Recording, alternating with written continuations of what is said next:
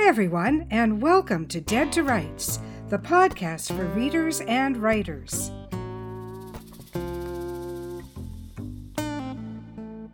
Today, we're delighted to bring you our interview with B.R. Stratton, author of While the Emperor Slept, A Taste of Old Revenge, and There Are No Innocents, to name only a few of his titles.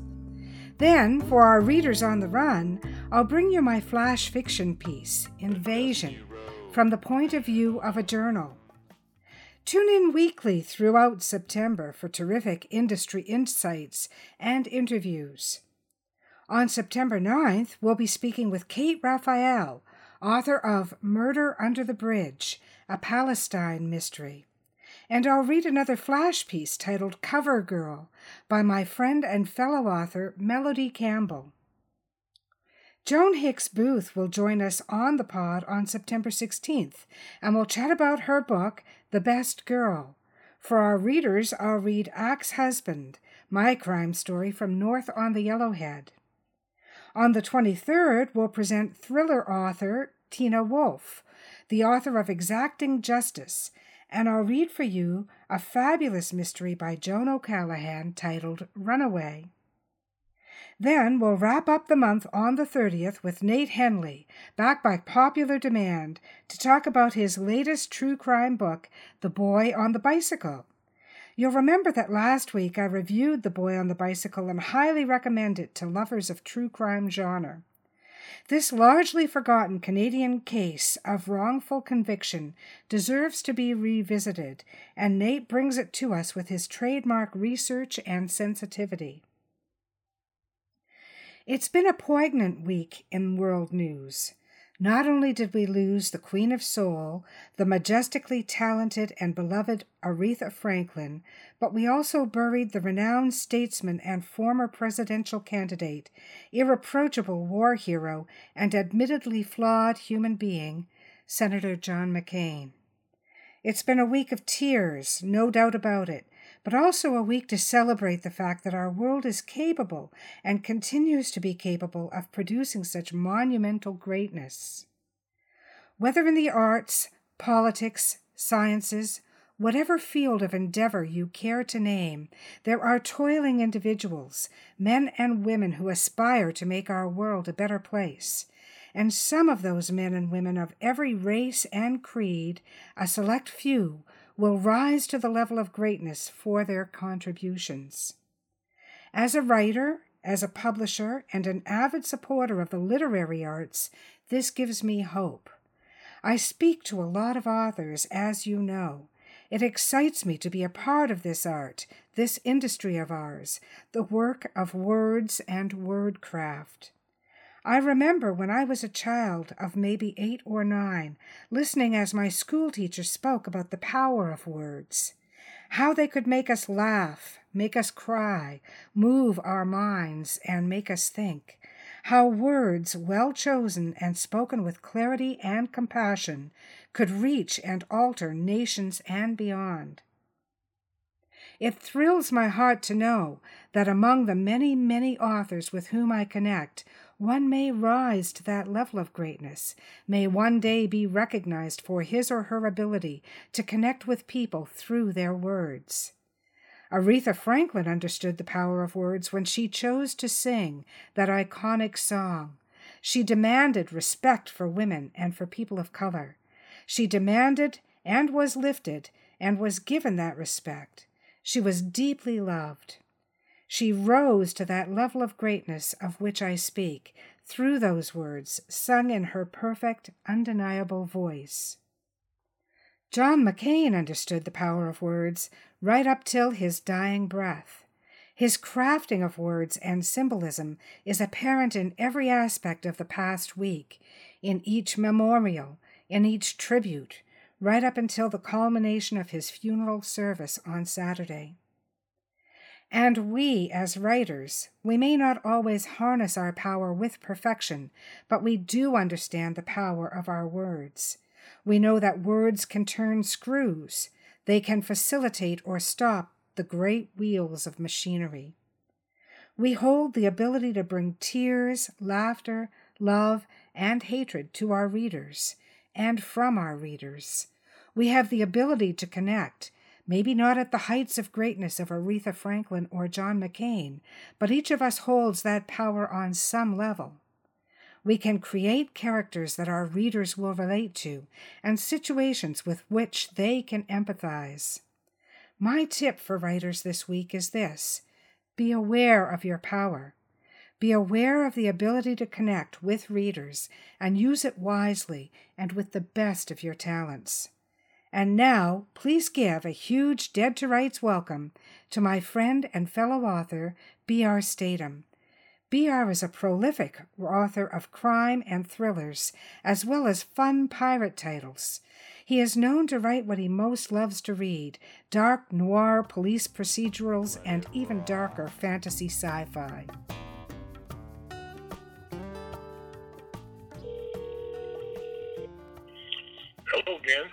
Good morning, BR. Welcome to Dead to Rights. How are you today? I'm, uh, as they say down here, I'm bright and sassy. you are. Where are you located? I'm in the heart of Kansas. Oh, nice. In the heart of the central uh, 48 contiguous United States. Okay, excellent. And uh, for our listeners, this is B.R. Stratton. He's an author of a number of really great titles. I love Murder is Your Business, is Our Business, I should say. There Are No Innocents, A Taste of Old Revenge. And uh, those are just a few of many titles. How many books have you got under your belt right now, BR? Oh, published and unpublished? Uh, published uh, uh, four, five, five and then there's about uh, three novellas, and then I have, uh, as you know, a, a collection of Smitty short stories that I've put out on my own. And what is the the title of your collection?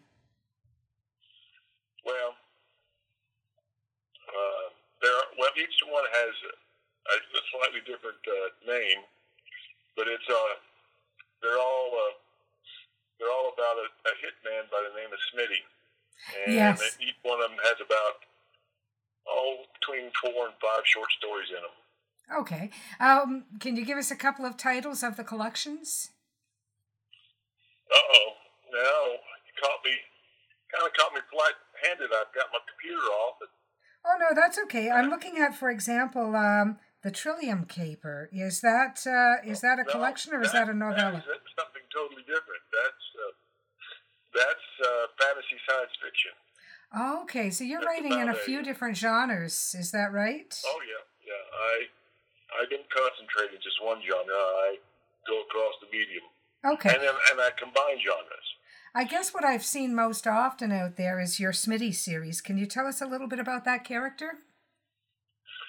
Smitty is an interesting subject matter. Uh, a few years back, there was a, a writing uh, prompt on on the computer called six sentences, and they used to give you words, and you were supposed to within six sentences write a story. So one day I sat down, and I don't really remember what the words were, but uh, all of a sudden a hitman in full bloom popped up in my head.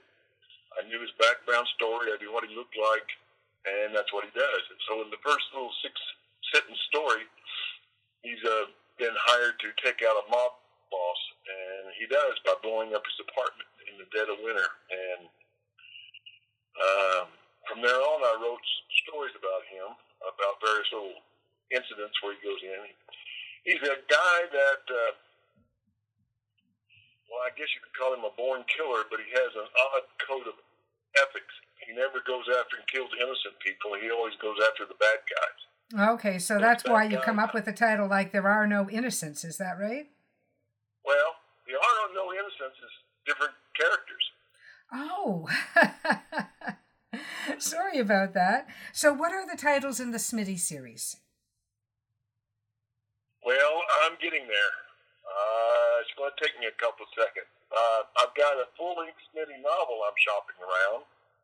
That one is called uh, Dark Retribution and um, it is you know it's the first full length novel I've written of the guy, and uh, the whole premise is is a, a, a very nervous cop that has a, a uh, sister-in-law who is uh, happens to be on uh, the back side of the street uh, is next up for a potential serial killer, and he's working.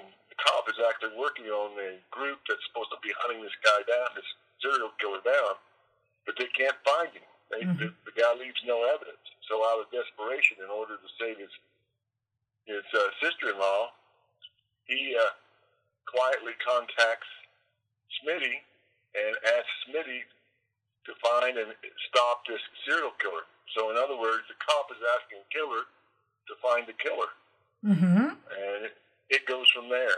Well, that's a great premise. What's that one called again? Dark Retribution. And that one you're just putting out to agents and publishers right now, is that right? Well, more to publishers than the agents. Mm-hmm. Uh, so I'm sitting around basically waiting for it to happen. Mm-hmm. And uh, and you know how writers are when they're waiting for to hear from a publisher or from a literary agent. Oh, nobody likes waiting. Nobody likes waiting. It, it but, seems like I've got I've got great white hair already. I've already I think I've developed another head full of white hair waiting. Don't we all just have a head full of white hair? But in the meantime, you've got great titles available on Amazon, so there's plenty to choose from for readers. Uh, tell me about A Taste of Old Revenge. Well, I have two characters that are homicide detectives. They're named Turner Hahn and Frank Morales. And uh, they're homicide characters working in a fictional precinct called the South Side Precinct, and they go after uh, they they solve cases nobody else wants to touch. What's interesting about that particular series is is that uh, every book you get is it doesn't have just one case. They don't follow up on just one case. There's always two, at least two separate and unrelated murders to investigate. So they're hopping back and forth from one case to the next all the way through the book, and they end up solving both of them mm-hmm. uh, by the time the book is finished. But I thought it, I thought that would be rather unique in uh, detective literature because you usually don't see that. Mm-hmm. You get the impression when you read police procedurals that they only work on one case at a time. In reality, that's not the case at all. Yeah, they that's are right. Doing exactly what Turner and Frank are doing. They're multitasking. And yes. In fiction, they tend to be rather linear, don't they? Yeah. When uh, lo- lovers of genre fiction, like I am, uh, and especially in uh, detective fiction, I thought a multiple murders and multiple different cases would literally be the icing on the cake mm-hmm. a fan like me. Mm-hmm. And so Turner and Frank are two unique individuals. One, Turner looks like, uh, actually, he looks like Clark Gable from out of the 30s. He's got the mustache and the sarcastic grin, permanent grin, and the curly black hair. And, and Turner, I describe Turner as a modern day Neanderthal. He's got uh, shockingly red, carrot colored hair, and uh, no neck, and um, and but, but with an IQ of about um, you know 250. and there's actually a picture of the pair of them on There Are No Innocents cover, uh, um, which is exactly as you've just described. And their names again are. The Clark Gable guy looks like uh, his name Turner Hahn, and the Carrot Top is uh, Frank Morales. So Turner Hahn and Frank Morales in that series. What are the other titles in that series? Is um for example, there are no innocences. There are no innocences. The second one. Mm-hmm. And um, I'm working on a third one, about a third of the way through with the third one now as we speak. I, it really has no title yet because I'm I'm a must I must be a strange uh, a writer because I write and I really don't come up with a title until the end of the novel. Mm-hmm. Uh, my, my theory my theory is is that somewhere in that title, there's going to be a perfect, I mean, somewhere in that book, there's going to be a perfect title. And that is exactly the way it does work. Even for people who title in advance, they'll often change the title by the time they're done, you know? Um, for example, yeah. I, I, I usually start with a title because I'm just a real title buff, but I very rarely end up naming it, you know, with the working title. So. Yeah, well, you know, I over the years we all learn these little tricks. Uh, from one failure to the next, we remember the failures and try to learn from those. Mm-hmm. And so, uh, title work, I agree with you. I think a title uh, is one of the first two things a uh, potential reader looks at. Mm-hmm. And if you have a catchy enough title, then that's that's point number one for you. And I think the and second thing is covers, and your covers are fantastic. Um, do you have a single cover artist, or have you had several artists working on it? Uh, right now, I've had uh, the one, the, the Smitty novel, the, the Smitty collections are all one uh, artist. A gentleman by the name of Javier uh, Carmona. Javier Carmona. Yeah, he is a Spanish. He's from uh, Madrid, Spain, just outside Madrid, Spain.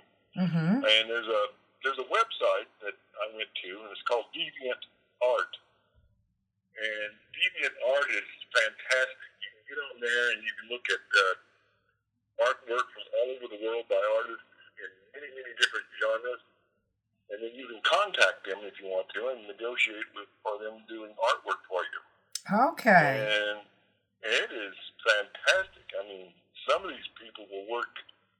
I don't, you know, I want to pay them for what for what they're worth, but I have to admit, like most writers, I have the a very limited budget to work on. Mm-hmm. And uh, so it was a godsend when I found Deviant Art. Mm-hmm. Well, your covers are just fantastic. I, am looking at uh, There's Always Time for a Good Murder right now. And is that a Smitty novel? No, that's a collection. That's a collection of short stories about Turner and Frank. Okay. Turner okay. Frank Morales. Mm-hmm. I've over the years I've written a number of short stories, as you well know, and I've had them in various e-zines. Um, uh, some have been sold and actually made me money. Most of them haven't. And so I've gone back and I've sometimes these short stories just stack up in my computer and I, they're not used at all. So I decided to uh, put them together and put them out there. Mm-hmm. And that's what I did this time. Okay, so you've also got a Killing Kiss. Is that a collection as well, or is that a novel? That is a novella, and that is uh, a Smitty novella. Okay. About 70 pages in length, and uh, that's Smitty. Okay. So, okay. I, I'm I think my computer was built in 1956. So reason, one of the first computers ever used by NASA, right? yeah. um, but you're a writer too, aren't you? Yes, I am, although I've uh, kind of diverged off into a number of other areas of the book industry. Um, one of the reasons I wanted to do this podcast is because I'm just I'm so interested in hearing the experiences of other writers.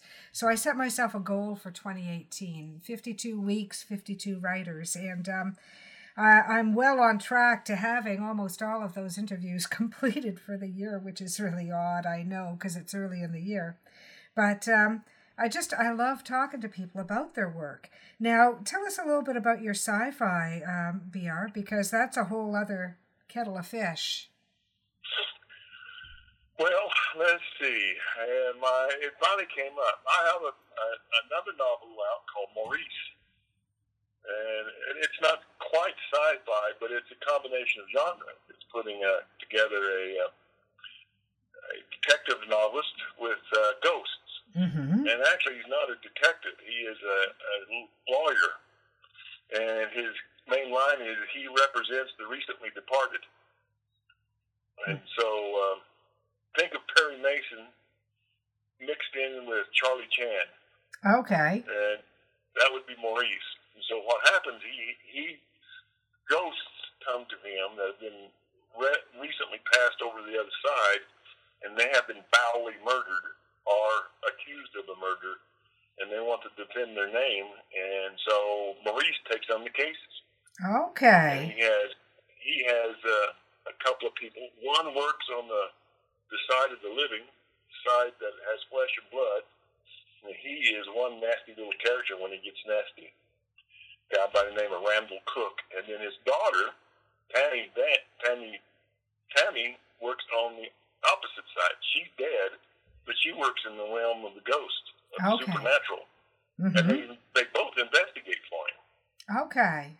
Okay. Well, Well, that's pretty. That's pretty cool. That's like cold case, but with a real twist. Yeah, yeah, and uh, I have another uh, series going on with this little company in England. It's called While the Emperor Slept, and that is uh, that's a little bit of a strange story there. Uh, it's a first century Roman detective series, Mm-hmm. and uh, the detective uh, it kind of acts like Sherlock Holmes. In fact, it strongly should remind you of Sherlock Holmes, the way he does his deduction and detective work. And the strange story about it is, is uh, a uh, from out of the sky blue, a literary agent called me and asked me, uh, among other things, if I'd be interested in writing a, a historical detective. Well, I used to teach history, and so that was no problem. And I said yes. He wanted a, a somebody out of the time of Roman times, and he wanted that. He wanted him to act like Sherlock Holmes. And I said, sure, I think I can do that. Well, So that's another really fantastic title. While the Emperor slept. I, I mean, it's so evocative. Um, it puts you right into the time and place. And I'm looking at the cover for it, which is also really brilliant. Yeah.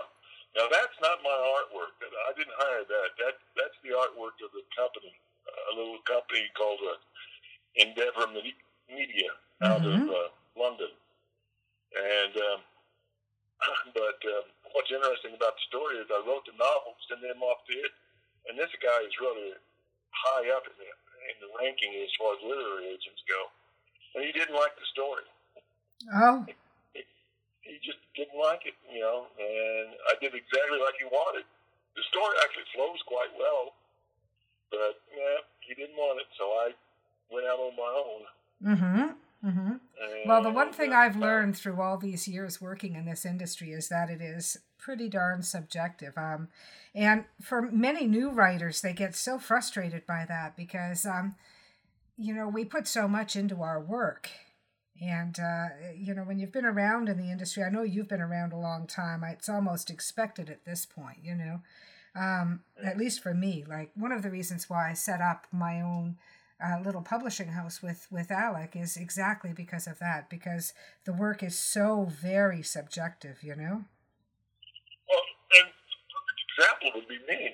In 1981, when I was a 20 year old, I sold a science fiction novel to uh, Daw Science Fiction, which is a big, big, big science fiction publishing house in New York City, paperback company. And they paid me the standard, and, and my at that time my theory was if a book sells uh, from a major publisher, and it actually sells enough to warrant paying you royalty payments, then it's been a successful novel. Mm-hmm. Well, that's not the case. I published that in 1981. It's supposed to be the first of the series. I sent the second one off to them, and they didn't want it. Yeah. And it was from 1981 to about 2005 before I actually got published by anyone else. Yeah, yeah. Well, what I'm hearing across the board is that an awful lot of mid and uh, moving into the high level authors are being dropped or relegated um, left, right, and center all across the industry. So it is. It's very frustrating, and um, you know, it's it becomes a question of you got to know why you write, as one author said to me. You've got to know why you're doing what you're doing, and um, you've got to make it work for you within that confine because you know the the chances of real monetary success are so low. Oh no, uh, yeah, you're right. I mean, it, it's been studied here often that the people who make a real full-time living and comfortable living at writing uh, novels, writing fiction is, you probably could write, count them on ten fingers Oh at yes, most. That's being generous, I think. And the rest of them, I've got they're teaching or they're, they're car washing or they're doing something, you know, Yeah, to supplement their income. Yeah. For me, I it was never. I never thought I'd be a Stephen King or a James Patterson or anybody something that big. I never really wanted to be. You know, still Mhm. don't want to be. Mm-hmm. But it would be nice if if I made enough money to be able to turn it back around and and and stuff it back into my writing Mhm. and buying advertising and stuff like that. Yeah. If I could just make it, it you know, level. Yeah. I didn't have to spend any money because I was making just enough to do what I needed to do. Yes. Yes. Yeah. I I hear you. I think ultimately what I think most writers are are storytellers. Yes. And if you're a if you're a natural storyteller, then the problem is is you're going to tell stories regardless of whether you're paid for it or not. Yes. Which, of course, hurts the industry because we're all out there and we're all doing our thing. But, you know, we have to do what we have to do. Nobody tells a painter, well, don't paint so much because you're hurting the industry. You know, I mean, Right. a painter will paint and a writer will write. It really is that simple. I get totally annoyed with people who think, oh, well, the market's so flooded, you know. Um, well, what would you like us to do? Stop writing? Because that's not going to happen. Well, the other thing that you said about the market being so flooded is uh, the market is so flooded with the same thing. Mm-hmm. It's, and it goes back to publishers, mainly to publishers, but literary agents as well. And that is, publishers find, come to the conclusion that they the only way they can sell is that they find the next the next uh, Lee Child or Mhm. James Patterson Mhm. or Stephen King, and so and please throw out some female names there because it is so tiresome to hear these top few, and they're all men. Um, Well, well, yeah. I mean, it's uh, just totally tiresome to me as a woman, you know, because uh, for obvious reasons. Well, uh, yeah, I can understand that, and I agree with that. You know, the big the big people are, by and large, vastly majority male. Oh yeah, this year the Globe and Mail uh, here in Toronto published their top uh, their top ten author list for Canadian authors, and I don't think I don't think there was a single woman on the list. I may be misquoting. There may have been one, but I don't think there was even one, and um, it was pretty damn annoying. Yeah, yeah, I can understand that. Yeah. But hmm kind of fascinating if you, if you look at it from the publishing literary agent point of view. There is a, a huge number of uh, women in that end of the industry. It hmm seems like, especially as literary agents. hmm Uh, but uh, and so it's kind of strange that sisters would not help sisters out. In one Well, you know what it is, though. It's all what you were starting to say there before I so rudely interrupted you. Sorry, Br, but you had started to go down the um, the concept, which I totally agree with, that uh, the publishers and agents are looking for more of the same. Case in point, a girl on on a train, which was a great book. I'm not knocking it. The Girl on the Train, which you know, it was a terrific book. But how many books with girl in the title came out in the following year? Yeah. Oh yeah. Uh, that's a perfect example. Bet. more and more and more of the same. Now, that was the case of a top female writer, so I've just shot my own argument in the foot, but uh, I think most people No, understand it's that. not. Yeah. It actually began after a, a book came out called uh, "The Girl with the Dragon Tattoo." Yes, which was, of course, the Scandinavian author. Um, and that was a terrific series, published, I believe, Yes, posthumously. I I mean, enjoyed the heck out of that thing. hmm You talk about grim, gruesome, and and uh, dark. That that series was exactly that. You know. Yes, yes, it was. Yeah, I, I liked it anyway. I mean, I don't, um, I don't have a problem with reading certain things that other people maybe do. Um, I, I really liked the whole Girl with the Tra- Dragon Tattoo series. I found it kind of unputdownable. Um, but again, case in point, every book for the next three years had "girl" in the title. Yeah, exactly. Yeah. Hey, you bet. Yeah. Well, now here, here's another example. Lee Child comes out with a character by the name of Jack Reacher, Mm-hmm. Which is a unique character, and uh, I I enjoy the hell out of Jack Reacher. I mean, I, every every book he comes out with, I'm going to buy. Mm-hmm. It's just that simple. But now everybody, all the other writers are getting on, and they're when they submit their stories about just characters they've developed, what's the first character they compare him to? It's Jack Reacher. Yeah. You know? Yeah. And that's exactly what the uh, publishers are looking for. So mm-hmm. I don't mm-hmm. know what to tell you. And I mean, as a writer, I, I, you know, again, it comes down to what are you trying to do? Because I've talked with writers with all different kinds of um, ideas and objectives and goals. And uh, some are looking for that bestseller and they will conform to these things because they have to. And they're quite open about it, and that's fine. And they're quite readable just the same. I'm not knocking any of them. Others simply can't conform. Um, they're looking to do something different and something unique. And if that's the muse you've got to follow, then that's the muse you've got to follow. And you just have to understand where that muse will lead you. or well, not lead the you. Whole thing, the whole thing is, is actually the market is much wider than that. I mean, much, much wider. There are niches people, writers could get themselves into, and they may not meet, meet the, you know, the popularity of the Stephen King or mm-hmm. all the mm-hmm. big wigs out there, but they would, and I'm not even saying that they would make a comfortable living at it, but there would be X number of readers who prefer that particular niche. Mm-hmm. And they would be loyal members. They yeah. would be loyal to that brand, you know. And uh, but for some reason or another, major publishers just simply do not believe that they can they can turn a profit by um, feeding that those individual niches. So it's got to be a super book or no book at all. Yeah. Yeah, exactly. And I mean there's just there's no there's no way of measuring that as you go. I would think that Maurice would fit into one of those niches um, that you're talking about because I know that there's a whole subculture of people who absolutely love ghost stories and uh, anything yeah. in the supernatural.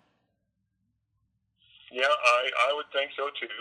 Um, the nice the thing about Maurice that I like is that um, he does play with Perry Mason a lot, and, mm-hmm. and uh, there is a in most of the stories. I haven't written that many of them. Uh, unfortunately, Maurice is kind of on the backside of uh, the list of things I'm writing, so I, he's not up up the forefront, and I'm constantly writing on him. But in all of his stories, there's always one ca- one scene or two where he's in court, and he's it, it's a court scene, and yes. it's dramatic work there. But then ghosts, while in the court scene, ghosts start drifting in and out of, that only he sees, maybe one other person sees, and they're pointing to this character or that character, saying that that guy is the murderer or that guy has something to say. And Maurice has got to figure out, without making himself look like he's going crazy in court, mm-hmm. he's got to figure out how to pull that character, that witness up on the stand and pull that information out of him. Okay, so he's got another challenge uh, aside from just solving the case. He's got to justify how he solved it in a way that will seem reasonable to flesh and blood people in the court. The jury, he's got to satisfy the jury. The jury obviously is not going to believe something is that if they think that, that that lawyer is talking to the dead. You know, mm-hmm.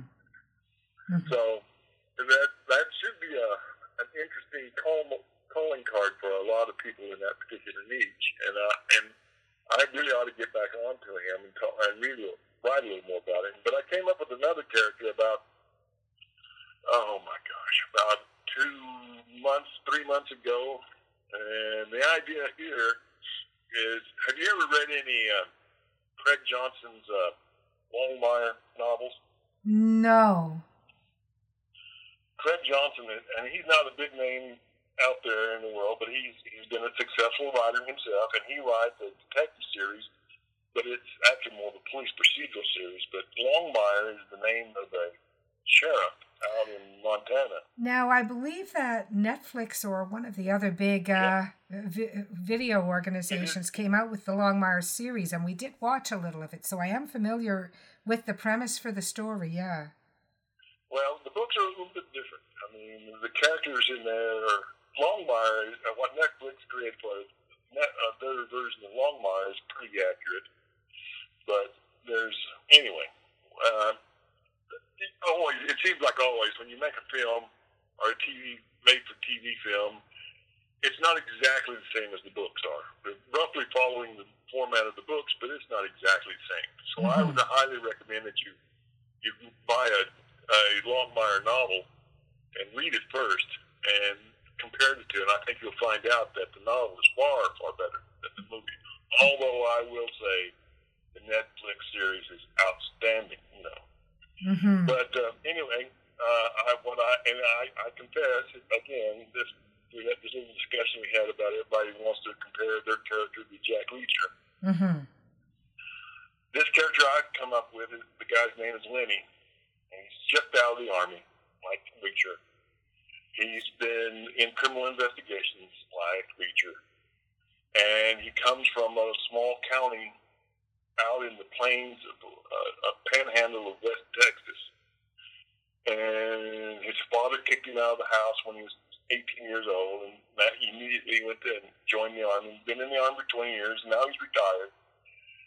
And the only home he's ever known is in this county in western Texas. Mm-hmm. And so he gets on a bus and he comes back to Havana. Well, his dad's dead. And the only living relative in town is a lady, his grandmother, 80 year old, 87 year old grandmother, and a Texas sheriff who he's known since childhood, who actually turns out was his protector all through the years. Because when he was in high school, he was a he was always in trouble, and this sheriff, although he was a pretty hard on him, actually protected him from his father and from other things. So 20 years later, the sheriff offers this this guy a job as the sheriff's deputy. And so I'm trying to put the character of Longmire with the character of Jack Reacher and put him in a, I describe the West Texas plains. I don't know if you've ever been to West Texas, which is if you ever want to go to a place that's empty, empty except for long, longhorn steers and oil rigs, mm-hmm. go to West Texas. And so uh, I'm, oh, I'm three quarters of the way through with that one, and again, we'll start doing the, the publisher search and getting on that. But I'm quite excited about this guy. I mean, mm-hmm. this is mm-hmm. another series I want to write, and uh, it's really it's really unique in that Lenny and his grandmother talk about the past. Mm-hmm. About why the family went this way and why why did Dad hate him so much. And there's all kinds, and, and in small towns, all across the world. It doesn't matter just Texas, but all across the world and in every culture. Small towns have little secrets. Yes. Some secrets are very dark and want to be kept in the in the secret, in the dark. Some secrets are just funny, you know. But every town has small secrets that are hidden from yes. view. And because he's a deputy sheriff, and he has and he knows everybody in town, and about half the town is his relatives to him, related to him, he's my circumstances that want to be delving his nose into these secrets, these family secrets. And I think that's one of the things that would excite a reader is that some towns can be really very nasty. and this and this little western cowboy town is very, very nasty. Okay. Okay. Well, I like the concept a lot. I mean, it really does sound like an interesting one. Um, because you've got you've got the cop who's also got the war experience and he's also got a reaching into the past almost kind of feel which is always really nice for a reader readers love that you know well i agree I, you know in writing you can't and this is what gets me about all these copycat characters that we see reading over and over again you take the original like a jack reacher or a longmire and the original version of that is the guy that the person does have depth. He does have a personality. Mm-hmm. Now, you may not agree with it.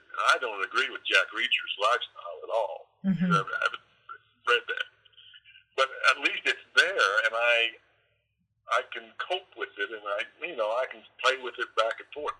But mm-hmm. then along comes the copycats, and suddenly you what you have is a cardboard character. You don't yes. have in-depth personality. You just have a a pastiche of the real thing. Yeah, yeah. Well, Lenny comes along, and I know exactly where he came from. I know I know what he likes. I know what version of beer he prefers. I know he doesn't like to eat breakfast too much. I know, you know, I just know a lot, everything about the guy. He's well rooted. He's uh, well rooted or well grounded in his place. It sounds like. And I think people want to know that. Mm-hmm. You know, they really do want to know that. I think so, they do too, Br. Honestly, I, I do. I think that's the kind of characters that readers are really craving, even when they don't know it. Because we all are saying now the the common thing that you hear is there's just no time to read. And yet, if somebody picks up a book and there's a character who's introduced in the first page that grabs their attention, they will keep reading. Absolutely. And, I, and that's the other thing about, about writing that I've learned over the years is uh, capturing the reader. If you don't capture the reader in about the first five paragraphs, you're not going to capture them at all. That's right. And, I would go further and say the first paragraph because I know what people's attention abilities are these days, and they're very low. Um, people, readers are generally unforgiving. I mean, unless 10 friends tell them, no, no, no, stay with it past the first page, you're going to love it. You know, but who's got 10 people talking in your ear, you know? Right, exactly, yeah. Well, and that's the one I thought I did, I wasn't particularly happy with, with the girl on the train. I I started to read that three or four times, and uh, to be honest with you, for me, the first five pages is just too slow. Yeah, let me be one of the people who tells you it is worth it. It's a different kind of story. It's a different kind of character. It's a very female perspective, um, but it does really come together, and it does really redeem itself. It's um, it's really quite a story. It's one of those ones that stays with you. It's um, not a big story it's a small story but it gets into your your central nervous system because um, it's got a real creep factor. Well in lenny and when i thought of originally thought of lenny two things popped into my head at once. I, I the title and that's it lenny. That's all there's there all there is in the, the title. And i thought in that itself just one word name and that might make some people interested in figuring out, well, who's this guy? You mm-hmm. know? Mm-hmm. The second thing was is that in the very first paragraph, we find Lenny he's being tossed out of the back door of a jail. Yes. you know, on a weekend drunk, and they decided to they arrested him, and he sobered up, and they threw his butt out the back door, and, and then he's standing there two o'clock in the morning out in the middle of nowhere, little country town, and his cousin drives up in a pickup truck picks him up and says it's time to come home, and they, he drives into his grandmother's house, and that's where the whole story begins from there. Mm-hmm. mm-hmm. So I'm going to say I think the first page captures the the, the will capture the reader tremendously there, and then the, the story just gets dark, more dark, and more complex as it goes. Mm-hmm. But you know, one of the things I agree with people that don't have time to read I'm I will be 69 years old in May. And I, I have to confess, when I was a young man, I read everything I could get my hands on. Same here. It didn't matter what it was. You know, I read. I even read the one ads from cover to cover. So mm-hmm. I read everything. But the older I become, the less I read. Yes. And I find myself regretting that. But the less I read is because uh, I can't find anybody that interests me. Mm-hmm. So I have a few writers that I actively look for, and when they come out with something to, to read, I'll buy them all the time. You know. Yeah. But yeah. finding somebody new is extremely difficult. Mm-hmm. Uh, Reed Farrell Coleman is taken has taken over the Robert B. Parker's uh, stories about a, a sheriff in Maine and uh, I find out uh, I, I discovered him by accident, kind of like Robert Parker's stories, and um, found this. And Reed Farrell Coleman took him over after Robert Parker died, and all of a sudden I found me a new writer. So. Mm-hmm. But it's extremely difficult to find one, and I try. I go out and I buy this book, or I'll buy that book. And mm-hmm. I'll read the first page and go, no, out into the trash it goes. Yeah.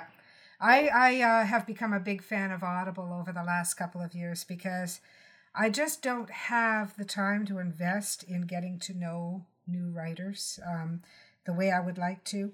Uh, because at the end of the day, I, I mean, I have a full time job, I have a family, like a lot of people, um, and plus my side business and uh, my own writing and things like that, and all the networking that that entails.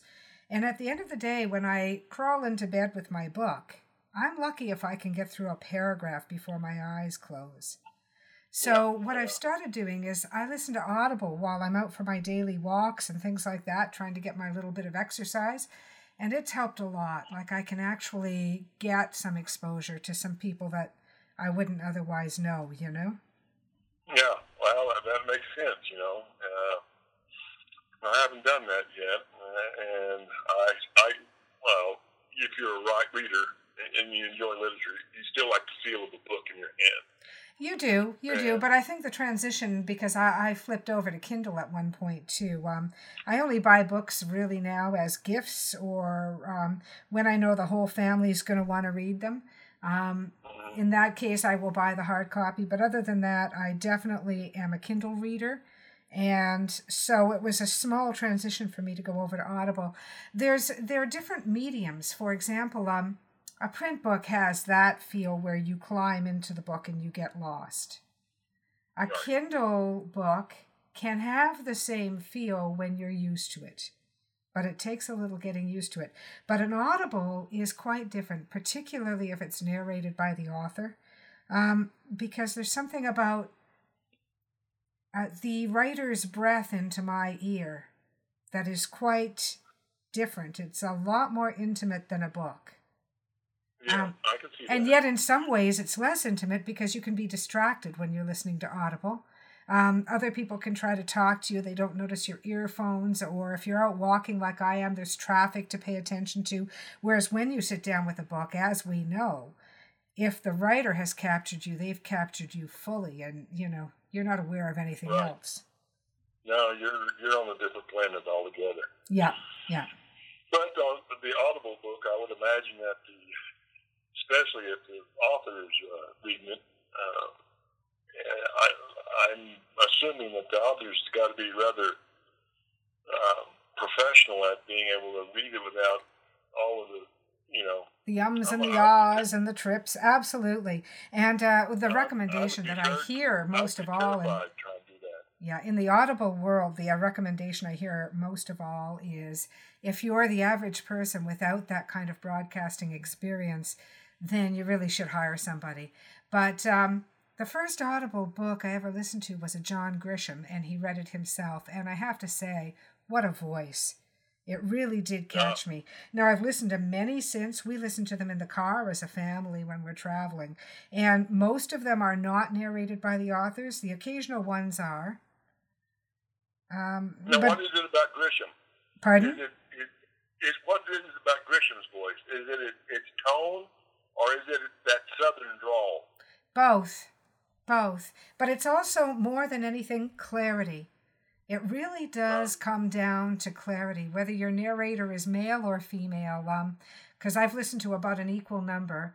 And some of them, when you listen to the first couple words, the voice is like nails on a blackboard, but the clarity is so good that, you know, you find yourself getting drawn in. When there is no clarity, you just get annoyed. There has to be good clarity above all.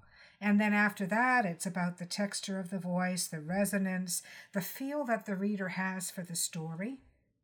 You know, is there animation in the voice at the correct places? Things like that come into play. But above all, it has to be clarity. the reason why I asked that is that a few years back there was a study about uh, commercial pilots flying passenger planes Mm-hmm. And they did a they did a what the, one of the questions was when do you feel the most confident about a pilot when he talks to you? And turns out that people like uh, that come from the deep south that have this southern twang, mm-hmm. they say if they listen to a, a pilot, a male's voice with that type of twang in it, and for some reason they just feel more confident that the guy knows what he's doing.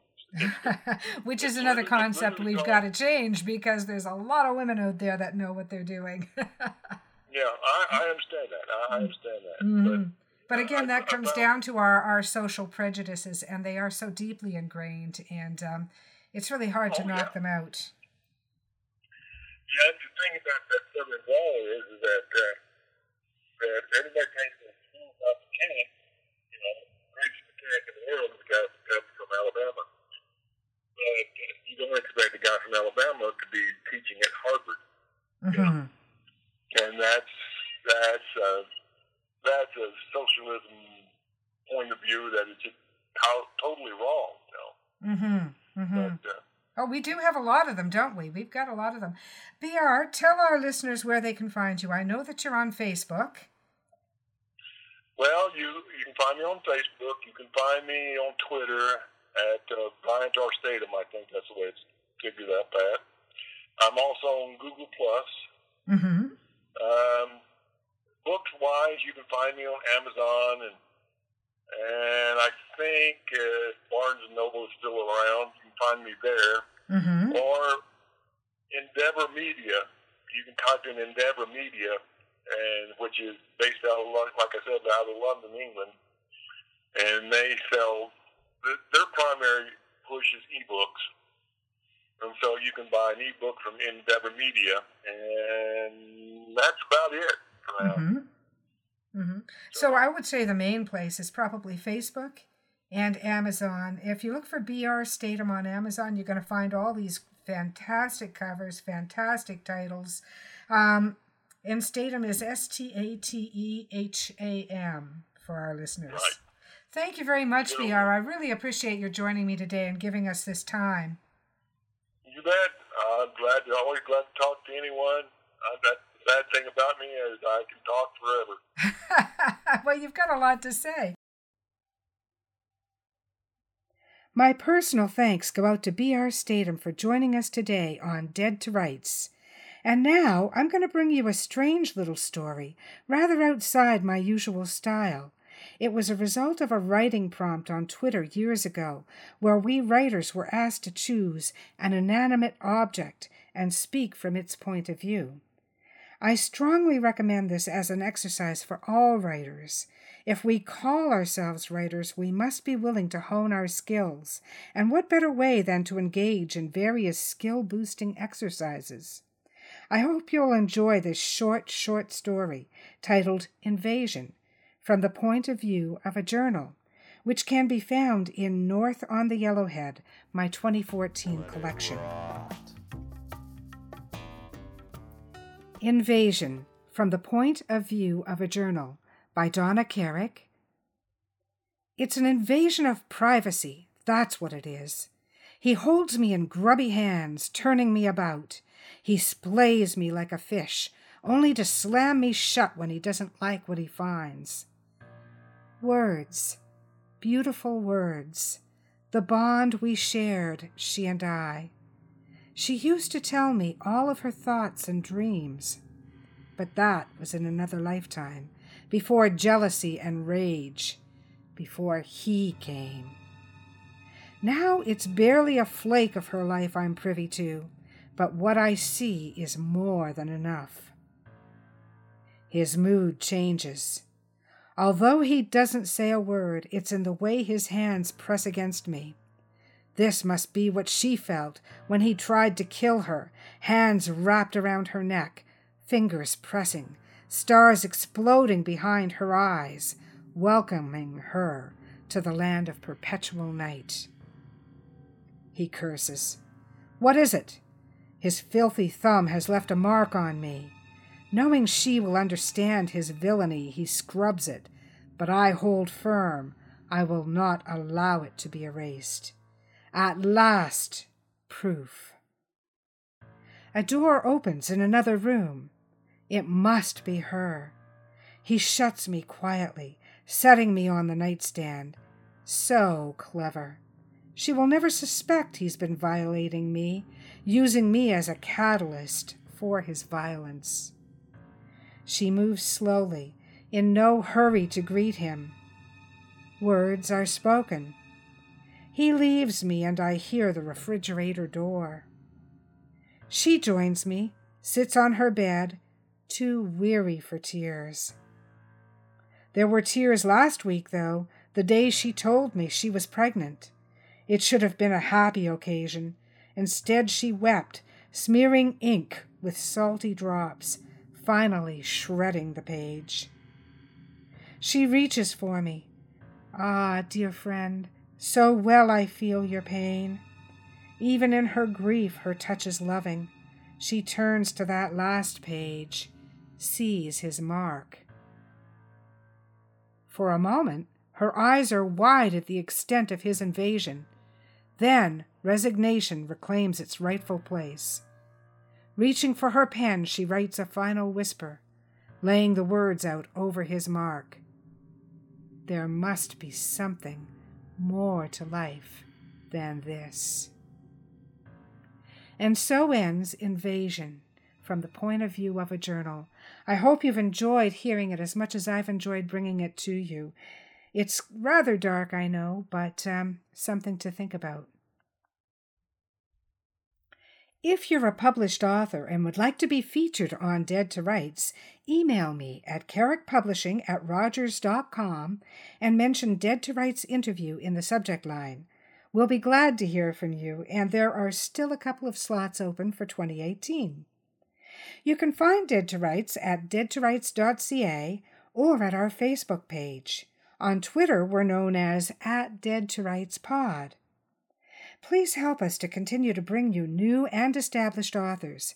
Podcasters rely heavily on your feedback and support. This is a non-profit endeavor, but you can help by simply subscribing absolutely free at your favorite podcast platform. We're available at iTunes or at Google Play. Simply look for Dead to Rights under podcasts. And while you're there, please share your love. A good rating can move our podcast up in the rankings and help us to bring you more authors and more stories. Thanks for doing this. It means a great deal to us here at Dead to Rights. You can find me, Donna Carrick, at donnacarrick.com or on Facebook under Donna Carrick or Carrick Publishing. My Twitter handle is at Donna underscore Carrick or at Carrick Pub. My better half, Alex Carrick, is at alexcarrick.com or on Facebook. You can tweet him at alex underscore Carrick. Our Dead to Rights theme song is Eyes of Gold, composed and performed by Ted Carrick, as is all other story scoring music. You can tweet with Ted at Ted Carrick or follow his YouTube channel at Ted Carrick Music. Be sure to tune in next week when we'll bring you an interview with Kate Raphael, author of Murder Under the Bridge. Thanks for joining us. See you next week.